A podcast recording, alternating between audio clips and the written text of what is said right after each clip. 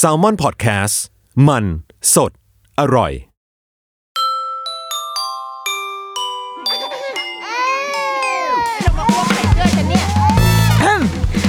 อะรุกกี้มัมคุณแม่มือสมัครเลี้ยงกับนิดนกสวัสดีค่ะนิดนกมาแววมากลับมากับรุกกี้มัมค่ะคุณแม่มือสมัครเลี้ยงเราเดินทางมาไกลแล้วก็มาด้วยกันนะคะขอบคุณทุกคนที่ยังอดทนฟังกันอยู่วันนี้ตอนแรกคิดอยู่เยอะมากเลยว่าเราจะเล่าเรื่องอะไรจนกระทั่งเมื่อไม่กี่วันมานี้มีประสบการณ์บางอย่างก็รู้สึกว่าคุยกันเรื่องนี้ก็ได้เดี๋ยวงั้นเราจะเล่าเรื่องของเราให้ฟังก่อนละกันก็คือบ้านที่เราอยู่มันจะเป็นแบบเป็นคอนโดทุกๆวันเราก็จะพาลูกลงมาเล่นกับเพื่อนๆเขาที่อยู่ที่คอนโดเดียวกันเนี่ยค่ะก็เล่นกันตอนเย็นก็จะมีคอมมูนิตี้เด็กเนาะเป็นเราเชื่อว่ามันมีทุกที่ทุกหมู่บ้านทุกอะไรมันจะต้องแบบตอนเย็นนะมันจะต้องมีคอมมูนิตี้เด็กอะที่เราว่ามันก็ดีนะคือมันก็ทำให้เด็กๆแบบวัยเดียวกันมาเล่นสังสรรค์แล้วก็คุณแม่ก็มีอะไรทำมีเพื่อนคุยอะไรอย่างเงี้ยปรับทุกข์กันไปปรึกษากันไปทีนี้วันนั้นเราก็ให้ลูกเรามาเล่นลูกเราก็เล่นกับเพื่อนเขาที่เป็นเด็กวัยเดียวกันคือโชคดีมากจริงที่มีเพื่อนวัยเดียวกันแบบเดียวกันเป๊ะเกิดเดือนห่างกัน1เดือนอะไรเงี้ยเขาก็เล่นกันอยู่ส่วนเราก็คุยกับคุณแม่ของเด็กคนนั้นซึ่งคุณแม่เขาเป็นคนไต้หวันซึ่งตอนนั้นเรากำลังคุยกับเขายังออกรถมากคือชวนเขาคุยเรื่องฮ่องกง คือแบบกูอยากรู้อินไซต์ของคนจีนโว้ยอะไรเงี้ยก็เลยชวนเขาคุยว่าเราอยากรู้ความคิดเห็นเขาดังนั้นการคุยของเรามันค่อนข้างออกรสชาติแล้วก็แบบอยากจะติดตามบทสนทนาต่ออะไรเงี้ยทีเนี้ยที่คอนโดเรามันก็ทางเข้าค่ะล็อบบี้เนี่ยมันก็จะเป็นประตูอัตโนมัติที่ก็ไม่ได้อัตโนมัติเสียทีเดียวคือมันจะต้องมีการกดปุ่มก่อนเหมือนเวลาเราไปกินเดี๋ยวนี้ร้านอาหารส่วนใหญ่จะเป็นแบบเนี้ยคือต้องกดปุ่มก่อนแล้วประตูก็จะเปิดมาอัตโนมัติประมาณนั้นนะคะเราก็ลูกเราก็ยืนวอลแวร์อยู่ตรงประตูแหละแต่ซึ่งเขายังกดออกไปไม่ได้อยู่แล้วเพราะว่าที่กดมันอยู่สูงทุกอย่างอยู่ในสายตาเราหมดเราก็ยืนคุยกับคุณแม่เขาลูกเราก็ยืนวอลแวร์ที่ประตูเพราะว่าเขาเห็นเด็กผู้หญิงอีกคนน่ะที่แบบเป็นรุ่นพี่คืออีเด็กวัย2ขวบเนี่ยมันจะมีความแบบว่าบูชารุ่นพี่มากเวลาเห็นแบบเด็กที่โตกว่าสักแบบ 3-4 ขวบนางจะมีความอยากเข้าไปเจอไปเล่นด้วยอะไรไม่รู้ทำไมเหมือนกันนะคงเป็นแรงดึงดูดทางธรรมชาติเขาเห็นเด็กผู้หญิงรุ่นพี่เพิ่งจะเดินออกไปเขาก็เลยอยากจะไปหาคืออยากจะตาม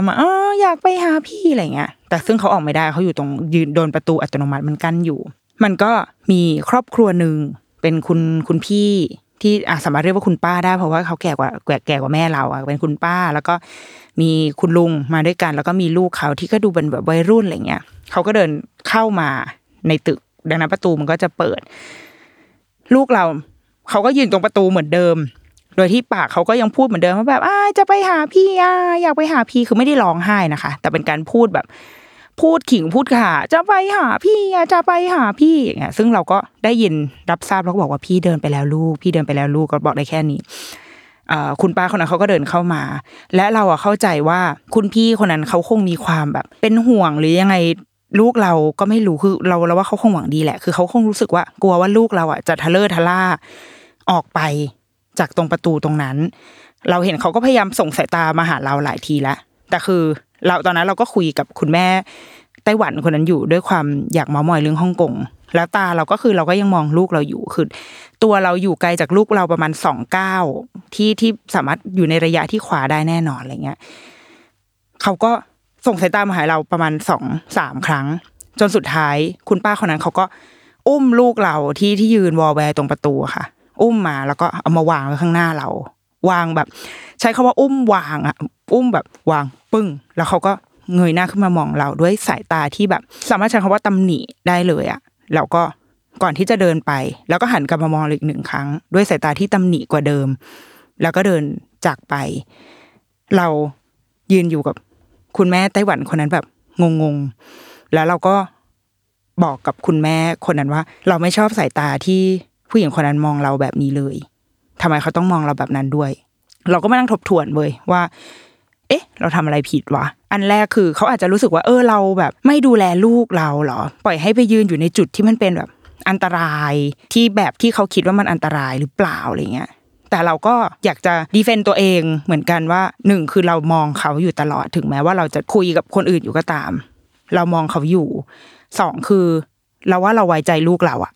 เราอยู่กับเขามาทุกวันดังนั้นเราจะรู้จังหวะ มันเหมือนเราเดาจังหวะกันได้นึกออกไหมสมมติเหมือนเวลาผู้ชายดูบอลน่ะเวลาที่ไอคนนี้มันได้บอลน่ะเราจะรู้แล้วว่าไอคนนี้มันจะทำยังไงกับลูกบอลอันนั้นน่ะคือเรารู้จังหวะของเขาแล้วอะซึ่งเราว่ามันเป็นเช่นเดียวกันเรารู้ว่าลูกเราเขาจะอยู่ตรงนั้นเพราะมันผ่านการพิสูจน์มาแบบหลายวันมากๆแล้วว่าเฮ้ยเราเคยเห็นเขาอยู่ในจุดๆนี้แล้วเขาจะทำหรือไม่ทำแต่โอเคชีวิตมันไม่แน่นอนเว้ยวันนี้ลูกอาจจะอยากวิ่งทะเลทะล่าออกไปข้างนอกก็ได้มันเป็นไปได้ซึ่งเราเข้าใจว่าคุณพี่คนนั้นเขามีความเป็นห่วงแต่คนเราสามารถที่จะเป็นห่วงโดยที่ตัดสินกันแล้วว่าอีกฝ่ายหนึ่งผิดแล้วมองอีกฝ่ายด้วยสายตาตำหนิแบบนั้นได้เลยหรือเปล่านะอะไรอย่างเงี้ยเราก็เลยอยากจะมาคุยเรื่องนี้อยากจะยกเรื่องนี้มาแบบมานั่งนึกดูอ่ะว่าถ้าเราทำอะไรผิดไปเราก็จะได้ปรับปรุงตัวเนาะแบบต่อไปเราก็คงต้องดูแลลูกเราให้มากกว่านี้แล้วก็อาจจะคาดหวังไม่ได้ว่าคนอื่นเขาจะมาเข้าใจเราคือเราไม่สามารถอธิบายให้กับเขาได้ว่าคุณพี่คะอันนี้ลูกหนูรู้ดีค่ะว่าเขาจะแบบเป็นยังไงเขาจะจัดการตัวเองอย่างไรและ1 2 3 4แผนการที่หนูวางแผนเอาไว้เราไม่มีเวลาที่จะอธิบายอะไรตรงนั้นได้แต่ว่าเราควรจะทำยังไงกับสถานการณ์นี้ดีมันก็เลยทำให้เรานึกไปถึงอีกเหตุการณ์นึงที่เราเคยเจอมาทำไมชีวิตกูถึงเจออะไรเยอะแยะไปหมดเลยวะแต่ว่าสิ่งเนี้ยเราเจอเมื่อประมาณน่าจะประมาณ3-4 ปีที่แล้วซึ่งตอนนั้นยังไม่มีลูกตอนนั้นเราไปซื้อของที่ร้านไปยูนิโคลค่ะไปซื้อเสื้อผ้าวันนั้นก็ไปเดินช้อปปิ้งซื้อเสื้อผ้าตอนนั้นเป็นแบบหญิงสาวอยู่กับผัว2คนก็ไปช้อปปิ้งกันพอเข้าไปในร้านเราได้ยินเสียงแรกที่ได้ยินคือไม่ใช่เสียงพนักงานยูนิโคที่ชอบตะโกนพนักงานยูนิโคจะชอบตะโกนด้วยความแบบตื่นเต้น alert ตลอดเวลายูนิโคสวัสดีค่ะร้องได้นะคะอะไรอย่างเงี้ยแต่เสียงแรกที่เราได้ยินมาเข้าไปในร้านคือเสียงเด็กร้องการที่เสียงเด็กร้องเป็นเสียงแรกในการเข้าไปร้านแสดงว่ามันต้องเป็นเสียงร้องที่ไม่ธรรมดาคือมันเป็นเสียงร้องที่แบบใช้คำว่าแผดได้เลยอ่ะว้าร้องเพราะว่าเราจำคือสิ่งการที่เราจำเหตุการณ์นี้ได้ดีอ่ะเพราะว่าเราจดบันทึกเอาไว้เราเขียนเอาไว้มันเลยทำให้พอเราย้อนกลับไปอ่านเราเลยแบบนึกภาพทั้งหมดออกได้เลยวันนั้นน่ะเราเสียงเด็กร้องดังถึงขั้นที่ว่าเราหันไปหาแฟนเราแล้วก็บอกว่าโหน้องเขาร้องอะไรขนาดนั้นว่าเขาเป็นอะไรวะคือมันเป็นการร้องไห้ที่เรายังต้องสงสัยเลยอ่ะว่าน้องเขาโดนขัดใจอะไรหรือมันแบบเจ็บปวดตรงไหนหรือเปล่าอะไรเงี้ยแต่ก็โอเคก็เสียงเด็กร้องอ่ะมันก็คือเสียงเด็กร้องเราก็ไม่รู้ว่ามันจะทำยังไงเราก็ยังเดินเลือกเสื้อผ้าต่อไปเสียงที่สองที่เราได้ยินคือเสียงที่พูดว่า Shut the fuck up รายการกูคือนอกจากมีคำหยาบภาษาไทยแล้วยังมีคำหยาบภาษาอังกฤษด้วยมีเสียงอันเนี้ยดังขึ้นมาเว้ยว่า Shut the fuck up แล้วก็มันเหมือนแบบโลกนิ่งโลกหยุดหมุนไปชั่วขณะแล้วก็เสียงเด็กร้องอ่ะก็ค่อยๆเบาลงเว้ยเราก็แบบในใจตอนนั้นอ่ะคือเราไม่รู้ว่าต้นเสียงอันนั้นมันมาจากใครเว้ยแต่ในใจคือคิดแค่ว่าโอ้โหฮาร์ดคอร์ดีว่ะเป็นคุณแม่ที่แบบว่าเมทัลมากเลยร็อกว่ะอย่างเงี้ยคือคิดแค่นั้นแล้วก็เลือกเสื้อผ้าต่อเสียงที่3ที่เราได้ยินมาจากมุมเดิมที่เดิมเคยเป็นเสียงเด็กเสียง Shut the fuck up ก็คือเป็นเสียงที่มันเหมือนมีการวิวาทกันอะมีการทะเลาะอะไรกันบางอย่างแบบว่าชงเช้งอะไรเงี้ยแน่นอนว่าคนแบบเราอะก็ต้องเดินเข้าไปเลือกแน่นอนก็ทำเป็นแบบเดินเข้าไปเลือกลองเสื้อผ้าที่มันอยู่ใกล้ๆจุดเกิดเหตุอะไรเงี้ยเพราะว่าอยากรู้ว่ามันเกิดอะไรขึ้นวะก็เลยไปเห็นว่าเป็นคุณแม่ที่มากับลูกคนนั้นที่มากับเด็กที่เมื่อกี้น่าจะร้องก็คือมีแม่แล้วก็รู้สึกว่าเขาจะมีลูก2คนคนนึงคืออยู่บนรถเข็นและเดาว่ามันคือคนที่ร้องและอีกคนก็เป็นเด็กที่โตแล้วคือเดินได้ดูแลตัวเองได้และคู่กรณีเป็นพี่สาวห้าวเป็นแบบว่าพี่สาวหล่ออะไรเงี้ยเราใช้คำว่าอะไรที่มันจะดู PC วะเป็นพี่สาวห้าวคนหนึ่งเขาก็กำลังถกเถียงกันสิ่งที่เราได้ยินคืออาจจะเก็บคำมาไม่ได้ทั้งหมดแต่เราได้ยินเป็นประมาณว่าพี่สาวห้าวเนี่ยเขาก็จะบอกว่าเป็นแม่ภาษาอะไรทำไมแบบถึงแบบไม่ดูลูกทำไมถึงละเลยให้ลูกอ่ะร้องไห้แบบนี้ไอ้แม่ก็พูดกับตอบกลับไปว่าเฮ้ยคุณไม่มีลูกคุณจะรู้ได้ยังไงว่าฉันน่ะกำลังจัดการยังไงอยู่ฉันไม่ได้ทำอะไรกับลูกคือมันเป็นการวิวาทชงเชงแล้วคุณพี่สาวห้าเขาคงมากับแฟนเขาถ้าเราจำไม่ผิดนะคะก็ไอ้ฝ่ายแฟนก็มีความแบบเฮ้ยออกมาเหอะพอแล้วอะไรเงี้ยไอ้พี่สาวห้าก็ยังมีความหัวร้อนอยู่แบบเอ้ยทำไมเป็นแม่แบบนี้วะแล้วก็ฟุ้ง คือตอนนั้นในใจกูเริ่มกลัวนิดนึงแหละคือแบบเฮียเดี๋ยวเอาไม้แขวนเสื้อมาตีกันปะวะสุดท้ายพี่สาวห้าวก็โดนลากออกไปที่หน้าร้านเว้ยความเสือกของกูก็คืออะไรยังเดินแบบทำเป็นลองไปดูเสื้อที่หน้าร้านดีกว่าที่หน้าร้านจะส่วนใหญ่จะเป็นเสื้อหนาวก็จะเดินไปดูเสื้อหนาวนิดนึงทั้งที่อากาศร้อนมากก็ยังเห็นพี่สาวห้าวโทรศัพท์ไปคุยกับใครบางอย่างคือเราเดาว่าเขาคงอยากจะแบบเอาอารมณ์ตัวเองลงอ่ะหรืออาจจะอยากหาพวกก็ไม่รู้หรือไงก็ไม่รู้แหละก็ยังแบบคุยอยู่ยังมีการระบายความอัดอั้นตันใจซึ่งรู้ว่ามันก็ดีนะเอาความอัดอั้นตันใจส่งไปให้บุคคลที่3ที่ไม่ได้อยู่ในเหตุการณ์ไปเลยอ่ะเพราะว่าคนที่เป็นบุคคลที่3อ่ะเขาจะเข้าข้างเราอยู่แล้วโดยอัตโนมัติดังนั้นเราว่ามันเป็นสิ่งที่ดีนะเป็นวิธีการเอาอารมณ์ตัวเองลงที่ดีเราอยากเอาอันนี้ไปใช้เหมือนกันเขาก็คุยโทรศัพท์จนเราแบบโอเคพี่เขาคงหายแล้วแหละเราก็กลับมานึกขึ้นได้ว่ากูควรทำธุระของตัวเองได้แล้วคือกูเสือกมานานเกินไปแล้วเราก็เลยเข้าสู่กันไปลองเสื้ออะไรเงี้ยเหมือนเดิมพอเราตอนที่เราเตรียมจะมาคุยเรื่องเนี้ยและได้กลับไปอ่านเรื่องนี้ที่เราเขียนเอาไว้อ่ะมันเลยทำให้เราแบบได้มารีเช็คความรู้สึกตัวเองณวันนั้นในวันที่เรายังไม่มีลูกกับตอนเนี้ยเรามีลูกแล้ว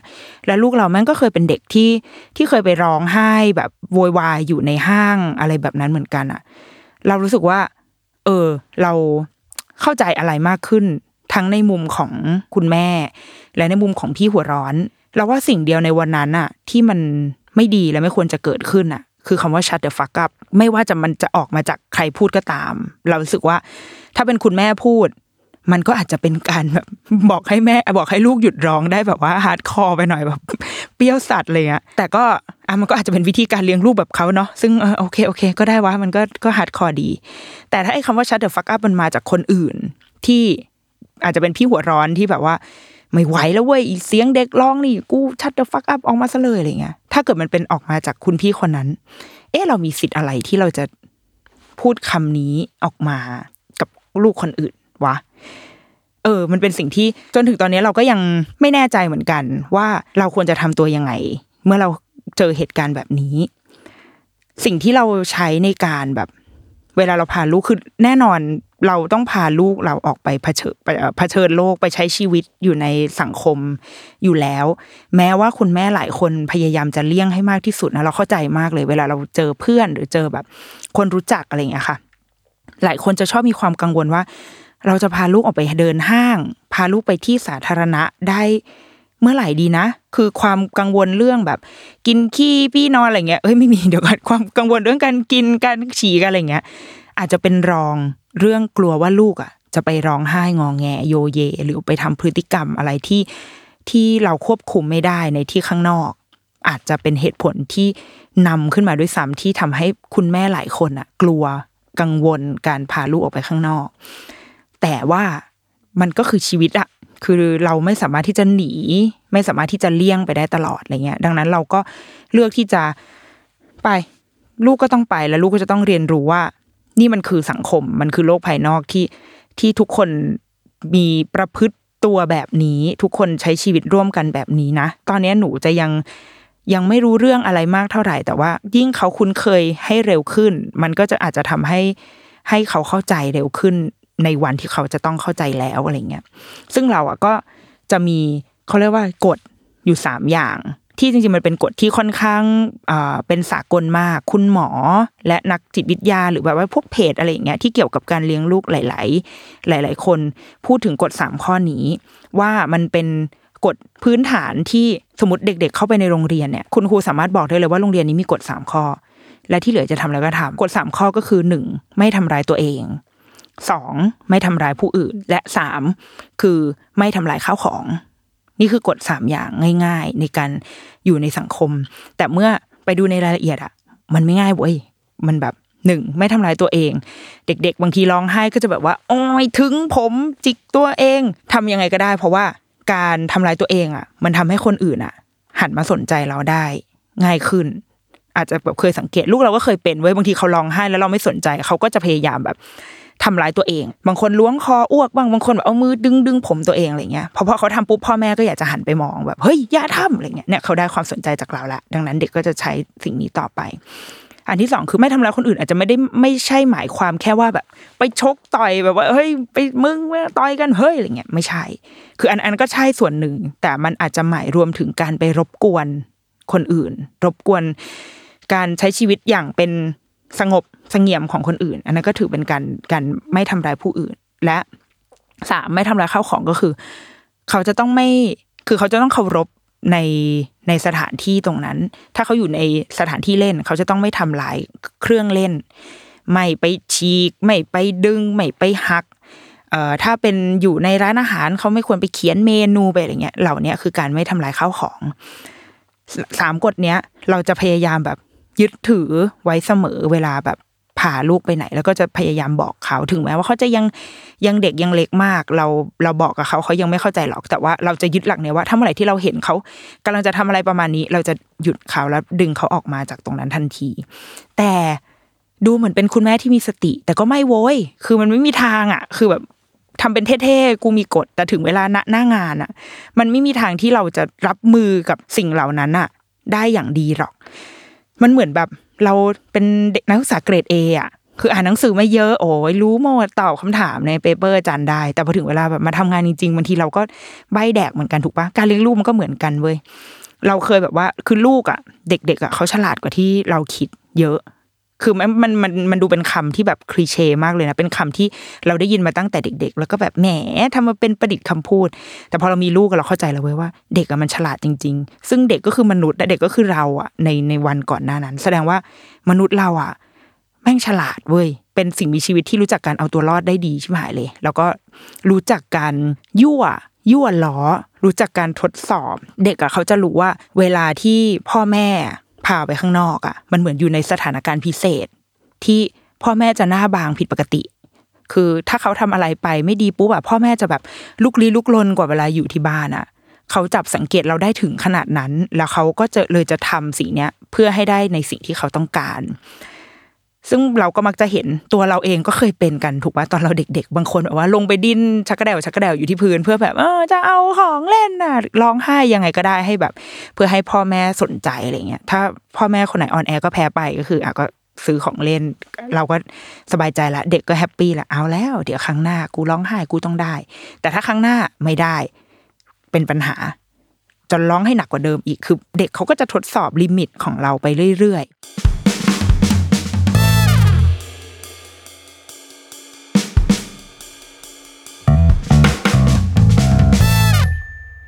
เราเคยครั้งนึงที่แบบพาลูกไปวันนั้นเป็นวันที่ดีมากเลยนะคือลูกก็อยู่ในแบบเดินอยู่ด้วยกันอย่างดีใช้ชีวิตกับเราทั้งวันอย่างดีจนเราคิดว่ามันคงเป็นเวลาที่เขาเหนื่อยแล้วแหละมันบ่ายกว่าแล้วเขายังไม่ได้นอนแล้วก็พาเขาเข้าไปในร้านหนังสือก็ไปเลือกทางหนังสือเราแล้วก็หนังสือเขาก็ใช้เวลาอยู่ในร้านหนังสือค่อนข้างนานเหมือนกันจนเราว่าเขาคงแบบง่วงด้วยงอแงด้วยคือเด็กเล็กอะค่ะเหตุผลในการร้องไห้มันจะมีอยู่ไม่เยอะหรอกมันจะไม่ซับซ้อนมันจะไม่ได้แบบอยู่ดีๆคิดถึงแฟนเก่าแล้วร้องไห้มันไม่ใช่แบบนั้นอะแต่เด็กเล็กเวลาเขาร้องก็คือถ้าไม่หิวก็ปวดฉี่หรือไม่ก็รู้สึกไม่สบายตัวคือมันมีอยู่ไม่มากไม่ได้เยอะขนาดนั้นซึ่งสุดท้ายวันนั้นเราก็ค้นพบว่าเขาร้องไห้เพราะเขาหิวเว้ยแบบเขายังไม่ได้กินนมอะไรเงี้ยแต่ว่าโอเคตอนที่อยู่ในร้านหนังสือเขาร้องแบบงอแงร้องแบบเป็นเสียงร้องที่เรารู้ว่ามันเป็นเสียงร้องกวนไม่ใช่เสียงร้องเพราะเจ็บหรืออะไรมันเป็นร้องแบบร้องเรียกหาความสนใจไม่เอาอะไรเงี้ยเป็นเสียงแบบเนี้ยซึ่งมันเกิดขึ้นในร้านหนังสือไงมันเป็นที่ที่มันไม่ควรมีเสียงเนี้ยเกิดขึ้นมันสิคนรอบข้างก็เริ่มมองมาแล้วแบบเอาแล้วเด็กร้องแล้วเราก็เลยแบบการดีลของเราคือเราจะพยายามแบบไม่สนใจก่อนคือแบบว่าคุณแม่รู้แล้วค่ะเดี๋ยวคุณแม่จะพาออกไปนะแต่ตอนนี้เราต้องแบบจ่ายเงินให้เรียบร้อยเลยเดี๋ยวเราจะออกไปลูกเราก็ยังแบบไม่เอางงแงอย่างเงี้ยจนเราแบบโอเคเสียงมันดังขึ้นจนเราอยู่ตรงนั้นไม่ได้ละเรากำลังรบกวนคนอื่นอยู่เราก็เลยอุ้มเขาออกไปข้างนอกอันนี้เป็นเทคนิคที่เคยมีคุณครูแบบนักจิตวิทยาเคยแนะนำมาว่าถ้าเมื่อไหร่ที่เรารู้สึกว่าเขาร้องไห้แบบไปกันใหญ่โตแล้วอย่างเงี้ยพาเขาออกไปจากจุดที่เกิดเหตุก่อนอย่างน้อยมันจะทำให้แบบเบี่ยงเบนได้เล็กน้อยแล้วก็มันอาจจะทำให้เราจัดการอะไรได้ง่ายขึ้นแล้วก็พาเขาออกไปข้างนอกซึ่งมันก็ไม่ได้ไกลอะค่ะก็เป็นหน้าลิฟต์ซึ่งไอ้ร้านหนังสือตรงนั้นมันอยู่แถวลิฟต์อะคือมันเป็นที่ที่ค่อนข้างสาธารณะประมาณนึงไม่ได้ออกไปไกลมากแล้วก็ไม่ได้อยู่ในร้านหนังสือก็อยู่ตรงนั้นนั่งอยู่ตรงนั้นแล้วก็ปล่อยให้เขาอะงอแงแต่เราก็จะบอกเขาตลอดว่าถ้าหนูแบบ พร้อมจะคุยกับคุณแม่แล้วมาคุยกันนะพูดกันดีๆเราไม่ร้องไห้กันเวลาคุณแม่อยากได้อะไรคุณแม่ก็พูดดีๆคุณแม่ไม่ร้องไห้เขาก็งอแงงอแงจนสักพักแบบเขาเห็นว่าเราไม่สนใจอ่ะคือเราก็อิกนอเราก็แบบว่านั่งคือนั่งอยู่ตรงนั้นนะแต่ไม่ได้แบบไม่ได้ไปใส่ใจกับไอ้การร้องไห้อะไรของเขาอ่ะเขาก็หยุดเว้ยก็แบบว่าค่อยๆเบาลงแล้วก็แบบเริ่มเงียบขึ้นเราก็เลยบอกว่างั้นเราไปดูหนังสือกันต่อไหมคุณแม่จะต้องไปจ่ายเงินให้เสร็จแล้วเราจะได้แบบกลับบ้านกันจะได้ไปกินข้าวหรืออะไรที่หนูอยากต้องการอ่ะเขาก็โอเคแล้วเราก็พาลูกกลับเข้าไปในร้านหนังสือแล้วก็จบคือวันนั้นรู้สึกแบบถ้ามีเอฟเฟกต์แบบพลุอ่ะหรือว่ามีเพลงแบบว่า We Are The Champion อะไรเงี้ยขึ้นมาคือแบบความรู้สึกกูคือยิ่งใหญ่ขนาดนั้นแล้วอ่ะคือแบบไอ้เหี้ยกูดีกับลูกสำเร็จแล้วก็มีเสียงพลุปุ้งปังปุ้งปังปุ้งปังขึ้นมาคือแบบเนี่ยมันต้องใช้เวลาเว้ยมันต้องใช้ความแบบอดทนคือเราเชื่อว่ามีคนทำแบบนี้มีคุณแม่ที่ใช้วิธีการอย่างเงี้ยมาเป็นร้อยเป็นพันคนละแต่สิ่งที่เราอยากจะสื่อคือไม่ใช่เราไม่ได้อยากจะบอกว่าเราเคยดีลกับลูกเราสำเร็จยังไงนะแต่สิ่งที่เราอยากจะบอกก็คือมันต้องใช้เวลาเว้ยและมันต้องใช้เสียงมันต้องมีการรบกวนคนอื่นน่ะเกิดขึ้นน่ะเสียงร้องอ่ะแต่ว่าเชื่อเถอะว่าเดี๋ยวมันจะหายไปแต่มันจะไม่ได้หายไปด้วยการแบบดีดนิ้วคลิกแล้วก็เด็กหยุดร้องหรือหยุดร้องด้วยกันแบบบังคับขู่เข็นกันอย่างเงี้ยมันไม่ใช่แบบนั้นเว้ยมันมีขั้นตอนของมันแล้วมันต้องใช้เวลาซึ่งแบบณตัวเราในณตอนนั้นอะเราคือเรากูปล่อยวางทั้งหมดไปแล้วคือกะว่า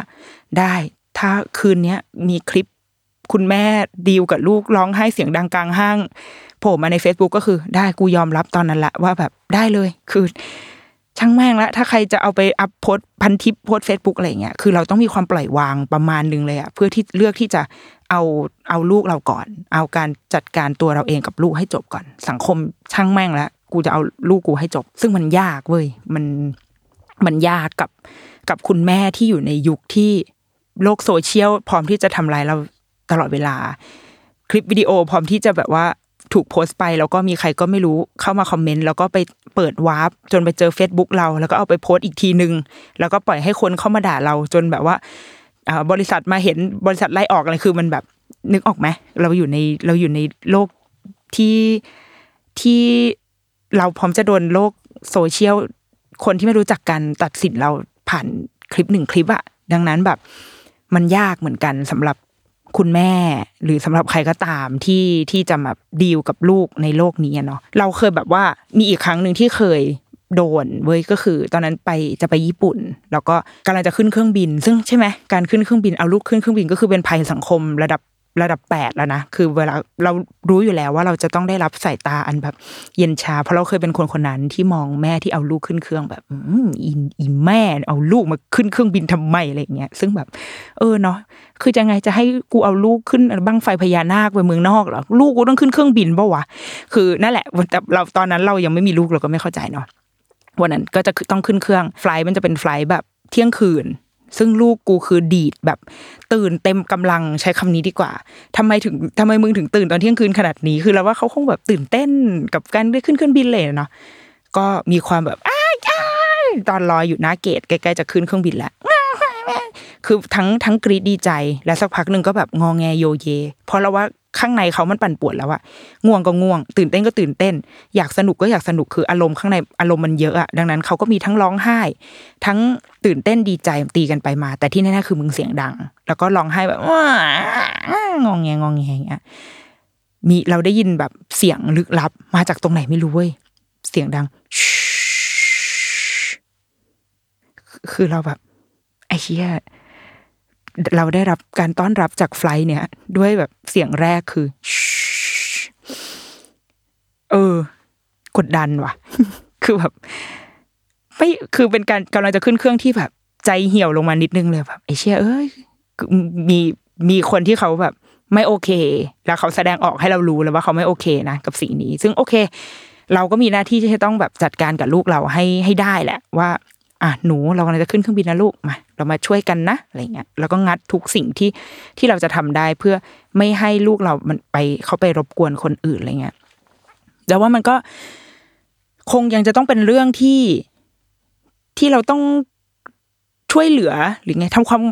ามเข้าใจร่วมกันไปเรื่อยๆแหละมันคงไม่ได้มี ผิดมีถูกเอาแล้วว่าผิดก็มีเว้ยที่เราว่าแบบอ่ะเราก็ไม่ควรจริงๆคือแบบเมื่อไหร่ที่ลูกเราไปทำร้ายทำผิดกฎ3ข้อนั้นน่ะคือทำร้ายตัวเองทำร้ายผู้อื่นหรือว่าทำร้ายข้าวของอะไรเงี้ยเราเป็นแม่เราก็ไม่สามารถใช้คำว่าเด็กเค้ายังไร้เดียงสาหรือว่าเด็กเค้ายังไม่รู้เรื่องเพื่อแก้ตัวให้เราผ่านจากสถานการณ์นั้นไปได้ไม่ได้เหมือนกันนะเราว่าคือถ้าสมมุติแบบเด็กลูกเราไปแบบว่าเอาแบบง่ายๆเลยนะคือไม่ต้องไปทำข้าวของแตกเสียหายแต่ลูกเราแบบเอาเมนูในร้านอาหารมาเขียนอะไรอย่างเงี้ยหรือไปเขียนผนังร้านอาหารด้วยความแบบเราว่าวูบแรกก็ไม่ตั้งใจแต่พอเขาเห็นถ้าเราไม่แอคชั่นอะไรไปอ่ะถ้าแม่ไม่แบบเฮ้ยทำไม่ได้นะอะไรอย่างเงี้ยเขายังคงทำต่อไปอย่างเงี้ยเราว่าอันนั้นมันก็อยู่ในความรับผิดชอบของเราแล้วพอลูกเรากำลังทำลายข้าวของอ่ะทำลายสิ่งสาธารณะอะไรเงี้ยแล้วว่าอันนั้นเราก็ไม่สามารถใช้ข้ออ้างที่ว่าลูกเรายังเล็กแล้วเพื่อไปแก้ต่างให้กับสิ่งที่เกิดขึ้นตรงนั้นได้ดังนั้นเราว่าสำหรับเรานะจากประสบการณ์การโดนสายตาทั้งหมดแล้วเราเชื่อว่ามันจะยังเป็นต่อไปเว้ยมันจะยังเราก็ยังคงจะต้องอยู่ในโลกที่พร้อมที่จะมีสายตาแบบมองมาอะไรเงี้ยแต่มันทำให้เรานึกถึงอีกหนึ่งเรื่องเว้ยคือเราไม่รู้เหมือนกันว่าที่ประเทศเราอ่ะเราว่ามันก็มีความไม่ได้น่ากลัวขนาดนั้นนะแบบเหมือนหมายถึงว่าระดับการใช้ชีวิตอยู่ในสังคมกับเด็กที่แบบอาจจะซนทุกซนอะไรเงี้ยเราว่าเมืองไทยก็ยังเป็นเมืองที่ใจดีกับเด็กประมาณนึงคือมันยังมีผู้ใหญ่ที่แบบโอ้เอ็นดูจังเลยลูกอะไรเงี้ยคือเราว่ายังค่อนข้างมีความถ้อยทีถ้อยอาศัยมากกว่ายิ่งถ้าเทียบกับแบบบางประเทศอย่างญี่ปุ่นบางทีเราไปเราก็เครียดเหมือนกันนะคือบนรถไฟหรือว่าตามที่ที่ร้านอาหารอะไรเงี้ยเราว่าเครียดประมาณนึงเหมือนกันเราว่าเขาทรีตว่าเด็กๆก็ควรที่จะมีระเบียบวินัยซึ่งเราว่ามันก็ถูกประมาณนึงแหละแต่ว่าบางทีมันก็ห้ามมันก็เกินความคาดเขาเลยเกินความคาดหมายของพ่อแม่แล้วเราก็จะต้องหาวิธีการดีลกับเขาให้ได้อันนั้นก็เป็นอีกเรื่องนึงเราจำได้เราเคยอ่านหนังสือเล่มนึงแล้วก็เป็นเรื่องเกี่ยวกับพ่อแม่ชาวเนเธอร์แลนด์เป็นหนังสือชื่อว่าอะไรวะเนี่ย The Happiest Kids in the World The Happiest Kids in the World ใช่ป่ะเขาก็มีการเล่าให้ฟังเว้ยว่าที่ประเทศเนเธอร์แลนด์เป็นเรื่องปกติมากๆที่ในร้านอาหารหรือว่าในร้านกาแฟหรืออะไรก็ตามจะเต็มไปด้วยเด็กเวรที่วิ่งไปมาคือเราจำกัดความเอาไว้แบบประมาณนี้แล้วกันคือเต็มไปด้วยเด็กที่แบบวิ่งแบบว้าวว่างๆไปมาอะไรเงี้ยแต่ว่า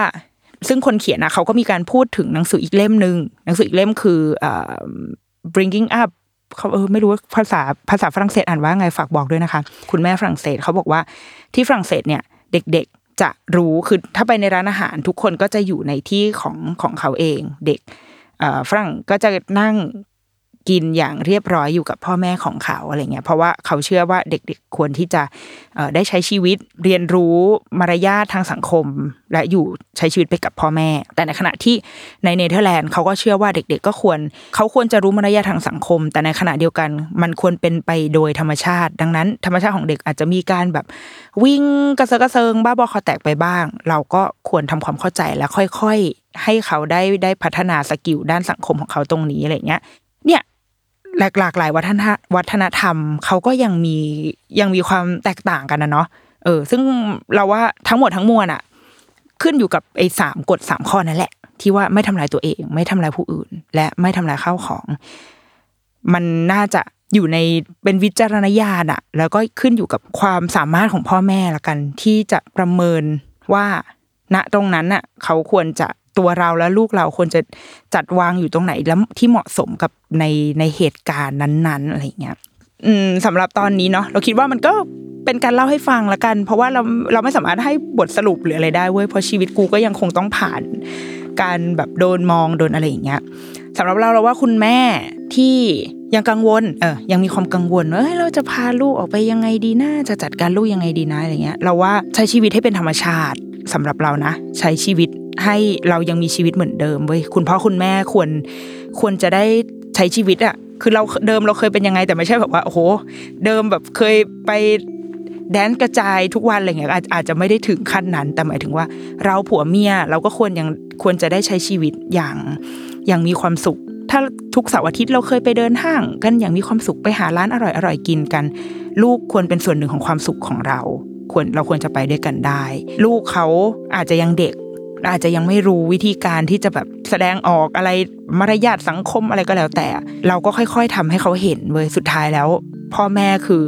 แบบอย่างที่ดีที่สุดของลูกเว้ยเวลาไปร้านอาหารเรานั่งกินดีๆลูกเขาก็คงจะค่อยๆเรียนรู้เองแหละว่าเขาจะต้องนั่งกินมีคุณครูแบบผู้ใหญ่เขาก็เคยพูดมาว่าจริงๆแล้วอ่ะเด็กอ่ะแค่เขาไม่เดินออกไปไกลจากโต๊ะอ่ะคือเดินวนอยู่แค่รอบโต๊ะที่เรากินข้าวอ่ะคือไม่ต้องนั่งอยู่สมมติว่าคือดีที่สุดคือนั่งอยู่ที่ของเขาแหละแต่ถ้าแบบว่า worst case คือเขาแค่เดินวนอยู่รอบโต๊ะเนี่ยโต๊ะที่เรานั่งกินอ่ะนั่นก็คือเก่งมากแล้วนะคือการที่เขาไม่ได้วิ่งไปแบบว่าพล่านไปทั่วร้านอาหารนะเขาแค่เดินรอบโต๊ะของพ่อแม่นั่นคือดีที่สุดนั่นก็คือดีมากแล้วเราชื่นชมลูกและพ่อแม่ที่สามารถทำตรงนั้นได้แล้วแล้วว่านี่แหละแค่นี้แหละมันเรายืดหยุ่นกันได้อะแต่ก็เช่นกันนะที่อย่างที่เราบอกว่ามันก็ยังมีบางอย่างที่เราอาจจะไม่สามารถใช้ความลูกเล็กความแบบเด็กไร้เดียงสาหน้าอันนี้ไม่ผิดหรอกอะไรเงี้ยในกับบางสถานการณ์ได้เหมือนกันก็สุดท้ายมันก็กลับมาที่3ข้อเหมือนเดิมเว้ยว่าตัวเราเองอ่ะตัวผู้ใหญ่เองอ่ะทำร้ายตัวเองเราไม่ทำร้ายตัวเองเราไม่ทำร้ายผู้อื่นและเราไม่ทำร้ายสิ่งของด้วยกันหรือเปล่ากฎนี้มันไม่ได้ใช้แค่กับเด็กนะเราว่ามันคือใช้กับพวกเราเหมือนกันเท่าที่แบบได้อ่านมาอะไรเงี้ยเราขอบคุณมากเลยนะคะที่มีคนแบบท่านอื่นน่ะที่เป็นแบบว่าไม่ได้เป็นอยู่ในวงการพ่อแม่อะไรเงี้ยแล้วแบบหลงเขามาฟังรายการกูได้ไงก็ไม่รู้เว้ยซึ่งเราดีใจมากเลยเว้ยที่สิ่งที่เราอยากพูดมันไปถึงคนที่ยังไม่มีลูกแล้วเราว่าเราจะทำให้ทุกคนได้เข้าใจความเป็นพ่อแม่มากขึ้นอ่ะเราอยากจะบอกกับทุกคนว่ามันก็ไม่ง่ายเว้ยอยากให้เพิ่มความเข้าใจกับพ่อแม่นิดนึงเนาะเพิ่มความเข้าใจให้พวกเรานิดนึงว่าการที่เราจะดีลกับเด็กอ่ะมันไม่ง่ายมันไม่เร็วมันไม่ได้สามารถดีดนิ้วแล้วทุกอย่างเปลี่ยนไปได้โดยอัตโนมัติเชื่อเหอะว่าพ่อแม่ทุกคนอายเว้ยเวลาลูกร้องอ่ะหน้าบางกันทุกคนอยู่แล้วชาวเราอ่ะแบบหน้าบางโอ้ยลูกร้องกูไม่รู้จะทำยังไงเงี้ยพ่อแม่ทุกคนawareเสมอเว้ยว่ากูจะโดนถ่ายคลิปไปลงในFacebook ลงพันทิปหรือเปล่าพ่อแม่ทุกคนคิดตระหนักอยู่เสมอเว้ยและเราอยากขอโทษด้วยเราอยากจะพูดคำว่าขอโทษล้านครั้งเลยที่เราแบบรบกวนพวกคุณในที่สาธารณะอะไรอย่างเงี้ยแต่เราก็กำลังทำอย่างดีที่สุดในส่วนของเราเหมือนกันก็คือเราก็กำลังสั่งสอนเด็กคนนี้เรากำลังพยายามทำให้เด็กคนนี้เข้าใจให้ได้เว้ยว่าเขาจะผ่านช่วงเวลาที่เขายังงงว่าแบบทำไมฉันถึงไม่ได้สิ่งนี้ในตอนนี้ล่ะทำไมไม่มีใครทุกคนเข้าใจหนูอะไรเงี้ยมันเป็นช่วงเวลาที่เด็กๆเขามองเห็นว่าตัวเองเป็นศูนย์กลางอะแต่เรากำลังจะพาเด็กคนเนี้ยผ่านช่วงเวลาเนี้ยไปให้ได้เว้ยให้เขาเข้าใจว่าโลกเนี้ยมีหนูและหนูก็มีโลกนี้อยู่ด้วยนะหนูยังต้องอยู่ในโลกนี้ที่มีคนอื่นๆมีสังคมมีคนที่จะมาใช้ชีวิตอยู่ร่วมกันดังนั้นมันเป็นก้าวย่างของการเติบโตที่เราทุกคนควรจะต้องช่วยเหลือกันไปด้วยกันมันยากนิดนึงเว้ยแต่อยากขอความเห็นใจถ้าเป็นไปได้คืออย่าถ่ายคลิปเลยเนาะแล้วก็สุดท้ายมันก็คือกฎ3ข้อที่เราบอกอีกทีว่ะคือในทุกๆอย่างแล้วว่าในทุกๆเรื่องเลยอาจจะไม่ใช่เรื่องของแม่และเด็กหรืออะไรก็ตามนะแต่เราว่าไอ้กฎ3ข้อเนี้ยมันเอาไปใช้กับทุกอย่างได้เลยว่ะถ้าวันหนึ่งเราเดินไปแล้วไปเจอแบบคนที่เราไม่รู้จักเขากำลังจัดการกับสถานการณ์ที่มันดูยากจังในชีวิตของเขาอะไรเงี้ยเราเลือกที่จะตอบรับเราเลือกที่จะแอคชั่นกับสิ่งนั้นยังไงให้สุดท้ายแล้วมัน1ไม่ทำลายตัวเองคือไม่ทำลายตัวเราเองตัวเราไม่ร้อนไปกับสถานการณ์นั้น2ไม่ทำลายผู้อื่นเราไม่ไปทำลายคนที่เราเจอตรงนั้นทั้งทางกายกรรมวจีกรรมและมโนกรรมและสุดท้ายก็คือเราไม่ทำลายสิ่งของเราไม่ทำลายพื้นที่สาธารณะตรงนั้นแล้วว่าสุดท้ายมันก็เป็นกฎ3ข้อที่ใครๆก็เอาไปคิดไปใช้ได้เหมือนกันเนาะโอเคก็เป็นกำลังใจให้คุณพ่อแม่ทุกคนต่อสู้นะคะผ่านพ้นกับช่วงเวลาอันเฮ้ยโหดร้ายหลายๆช่วงที่มันจะเกิดขึ้นในชีวิตเราได้เราลูกเพิ่ง2 ขวบเองแต่ว่าเราเชื่อว่ามันยังมีอะไรอีกมากมายในหนทางที่เรากำลังจะไปเนาะนั่นแหละสู้ต่อไปด้วยกันนะชาวพ่อแม่แล้วก็ทุกท่านที่ได้ผ่านมาฟังนะคะดารุกี้มัมเจอกันอีกทีวันจันทร์หน้าจะเป็นแบบ จันทร์สุดท้ายของปีแล้วด้วยอะแกมันหมดไป1 ปีแล้วอะฉันยังเขาเรียกว่าอะไรยังจะลดน้ำหนักยังไม่ได้ลดเลยอะรู้สึกเสียใจอะโอเคก็เดี๋ยวมาดูกันว่าจันทร์หน้าน้ำหนักของนิโนกจะลดไปกี่ขีดนะคะผ่านการอดอาหารทั้งวันนะคะโอเคเจอกันอาทิตย์หน้าไปละค่ะสวัสดีค่ะ